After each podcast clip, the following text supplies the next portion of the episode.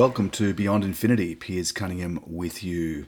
And ringing in 2021, first podcast for the year.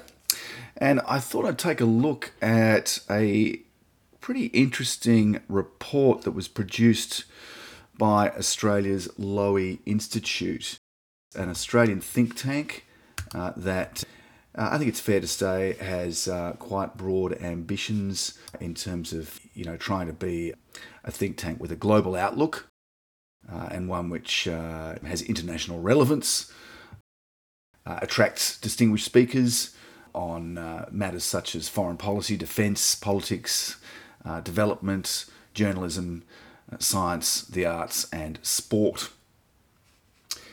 Now, they have produced an interactive, you can download it. Uh, the web address is interactives.lowyinstitute.org. This is an attempt to rank countries by their performance in dealing with the COVID 19 pandemic. So, uh, just to run through uh, some of the latest figures, you know, these are changing obviously on a daily basis around the world, there are now well over 100 million confirmed cases of COVID 19. There have been in excess of 2.26 million deaths. New cases, sadly, um, well over 450,000. Uh, nearly, you know, getting up towards half a million uh, new cases just in the last 24 hours, and I'm speaking on Friday, the 5th of February. Uh, and you know, one of the striking things about the coronavirus pandemic is that you know the countries that you perhaps expected to do not so well are countries that have done well, and conversely, leading economies. Uh, I mean, the prime example would have to be the United States of America, um, have not done so well at all. Uh, latest figures for America really sad. Over 26 million confirmed cases. So that's approximately a quarter of the global total are in the United States, 450,000 deaths, which is a very, very high number. Um, and again, that's a little bit less than a quarter of all the deaths that have occurred around the world, say around a fifth uh, in round figures to date. So, why is it that, that a first world country didn't do so well and, and, and uh, or other you know, as a group, some first world, countries have done better than others. Uh, bigger countries seem to have done not so well as small countries. This is the kind of thing that the Lowy Institute is trying to address with this uh, COVID performance index deconstructing pandemic responses. I've, I've, mentioned the web address. You can check this out yourself. It's uh, kind of user friendly, fairly simple navigation, and it does allow you to do something which is quite cool, and that is to compare the performance of different countries. So there is a a, uh, a function which allows you to uh, plug in the names of countries that you're interested in and compare them directly with each other.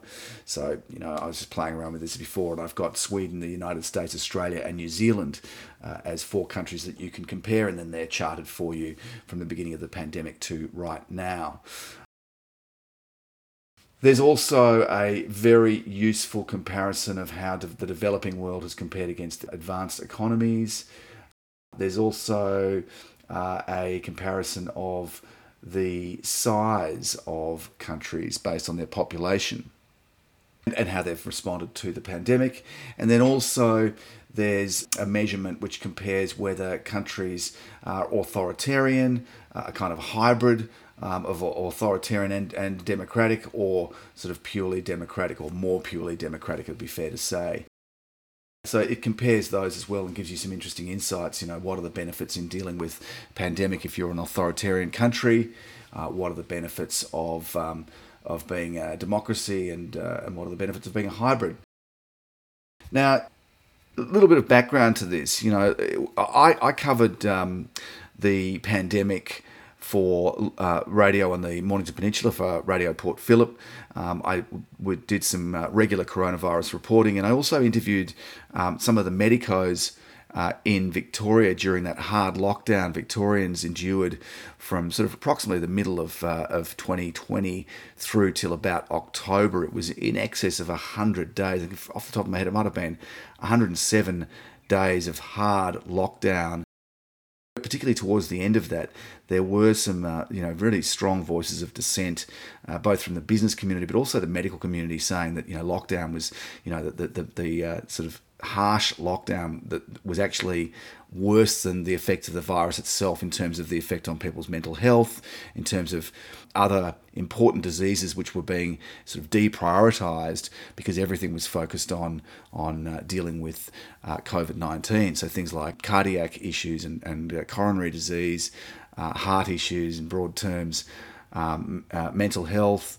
Um, even um, even skin cancer and um, and and screening for cancers um, were, were, neglected, and and um, that was having an impact on uh, on uh, people who really needed those things looked at and maintained. During that pretty heated debate, where the Victorian state government, uh, under, under Daniel Andrews, the Premier of Victoria, that's a southeastern state of Australia, second most populous state, capital city of Melbourne, uh, and it should be mentioned also that Melbourne, um, Greater Melbourne, was the area that was under was subject to that um, hundred days of plus of of stage four hard lockdown. Uh, the rest of the state was a little bit more relaxed, and uh, and other states around Australia were far more relaxed. Uh, they seem to have dealt better with the pandemic. We had a breakout uh, in a um, hotel quarantine situation, and that sort of seeded a, um, a second wave which at its at its peak, you know, something like seven or seven hundred odd cases cropping up of community transmission a day. During that time, uh, you know, we, we looked at some of the examples that was cited around the world. Uh, for example, Ivor Cummins is a, um, uh, a scientist in Ireland, and he came out very strongly saying, you know, this is a medieval approach to a disease. We should be being far smarter about this. We should be using technology. And he was even querying the origins of the virus and saying it had been around for longer.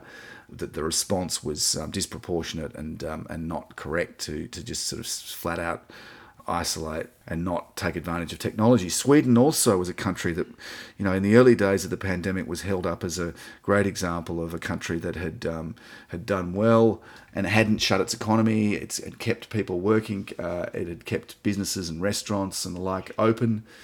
I read this Lowy uh, interactive, and I guess what I was tempted to think is that really it is understandable that they were sick and tired of, of lockdown. They were questioning the severity of it, the duration of it.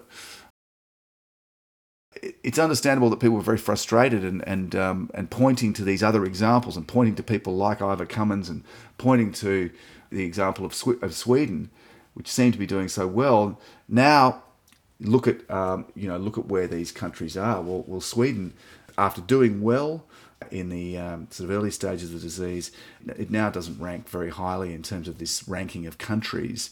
And actually, New Zealand is, is ranked the highest by the Lowy Institute. Methodology for these rankings looks at um, various measures, it looks at the 36 weeks that followed the 100th confirmed case uh, uh that appeared of COVID 19 uh, and uses data available to the 9th of January 2021 uh, and data was extracted from Our World in Data, maintained by researchers at Oxford and, um, and the not for profit Global Change Data Lab. Also, um, the Economist Intelligence Unit um, and uh, the IMF provided um, definitions and parameters that were used by the Lowy Institute in preparing this interactive. New Zealand came number one, v- uh, Vietnam number two, Taiwan number three, Thailand fourth, Cyprus 5, Rwanda in Africa with a score of 80.8 out of 100 came in in sixth position. Australia, eighth position, would have been higher if we hadn't had that second outbreak that required that harsh lockdown in Victoria I mentioned before. Now, just to find Sweden on this list, it's 37th, with countries like Senegal, the Ivory Coast, Slovenia, Greece, Jamaica, Zambia, Malawi, a lot of African countries well in front of it. Sweden has a, a rank out of 100 of 55.5, so kind of, it's kind of a pass, but it's it's not a very strong pass, if you like. Um, and then down the bottom of the um, uh, of this list, And you know, this to me is kind of staggering because America is the sort of technological powerhouse of the world, uh, and and a, and, a, and the richest country on earth. Uh, came in at 94th. It had a ranking out of 100 of 17.3, which is a pretty poor fail. Yeah, out of that uh, uh, total of 98 countries, America was uh, rather dismally located in uh, fourth last position. You know, countries that were worse in this ranking than the United States, Iran, Colombia, Mexico, and finally Brazil, with a ranking of 4.3 out of 100. Some interesting things. It, it seems, according to the Lowy Institute, that lockdowns, although crude, they are effective. They have been proven to be effective to prevent COVID getting beyond control and stopping hospitals becoming overwhelmed. Low technology lockdowns leveled the playing field between first and third world countries. So that's why you have countries that are much poorer. Uh, with far fewer uh, medical resources and um, you know advanced hospitals and uh, trained professionals and the like, they did quite well and they do feature quite high up in this list of uh, countries as ranked by the Lowy Institute. Another reason that's cited by the Lowy Institute I thought was interesting is that somewhere like India, which uh, in the ranking here, with a population of 1.3 or 1.4 billion people, came in at 86th. Um, but uh, the death toll in India is, is not nearly as high as in the United States, for example. And, and this a reason that's given is that um, India has a, a, a younger um, and healthier population. And as we know with um, coronavirus, it's worse, it's more dangerous for the elderly and people with pre existing health conditions. In that, in the um, that second wave outbreak we had in the middle of, of uh, 2020 in Victoria, you know, by far the highest people represented, very sadly, in the in the death toll were in their 80s and 90s clearly once your numbers go crazy and you get this exponential spread of the virus and particularly with these um, these these dangerous and more more infectious uh, strains that are appearing around the world, you lose the possibility of benefiting from contact tracing. It's just out of control. It's moving too quickly. Uh, by the time you you uh, trace contacts, you know it, it's very hard to actually um, shut shut things down. It's already you know people are already infected by the time you um, have any chance of actually contacting them and advising them to isolate or to uh, stop spreading it. In the long run, it is first world countries that are doing better because they can afford to lock down for longer if necessary. They've got more uh, you know better technology. They've got more compliant populations. Another uh, thing that's that's um, cited by the Lowy Institute is uh, that small countries did best, especially those with populations of 10 million people or less. For example, New Zealand. A key point that's that's identified, and I think this is really interesting, is that populations trust in their governments, combined with an effective bureaucracy and uh, and good institutions, those are those are very um, important things in getting compliance from from um, you know government health directives that compliance is what is missing in some countries. I think you'd have to say in, in parts of America there was lack of compliance and there may have even been a reluctance to even issue the health directives in the first place. But in some jurisdictions there was a lot more trust and faith that the government was getting it right. And I think you'd have to say New Zealand, a very stable, harmonious society. Generally, people avoid a sort of extreme politics on the right and the left, and and um, they tend to support. Uh, even if they don't necessarily vote for a, for a government that's in power, they tend to support it because it has been duly elected and they believe in the process that elected the government. That sense of trust and, uh, and, and also solid institutions that can deliver you know, for the government that can actually convert government policy into um, into beneficial uh, health responses.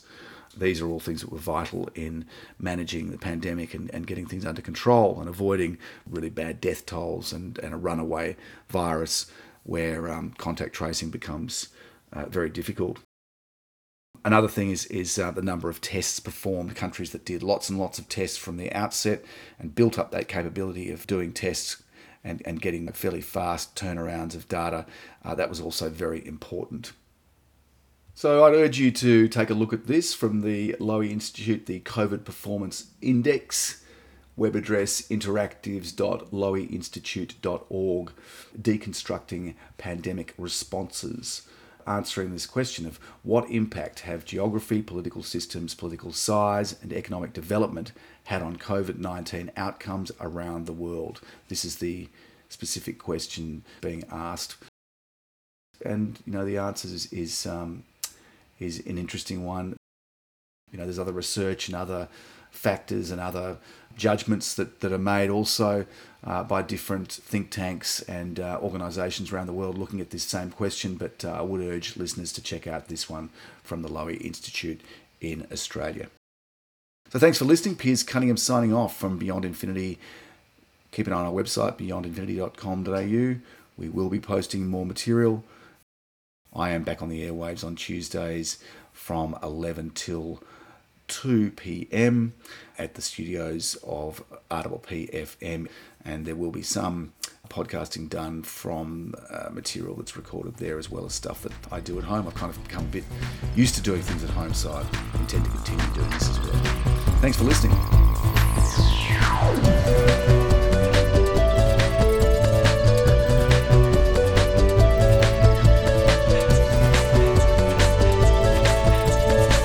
don't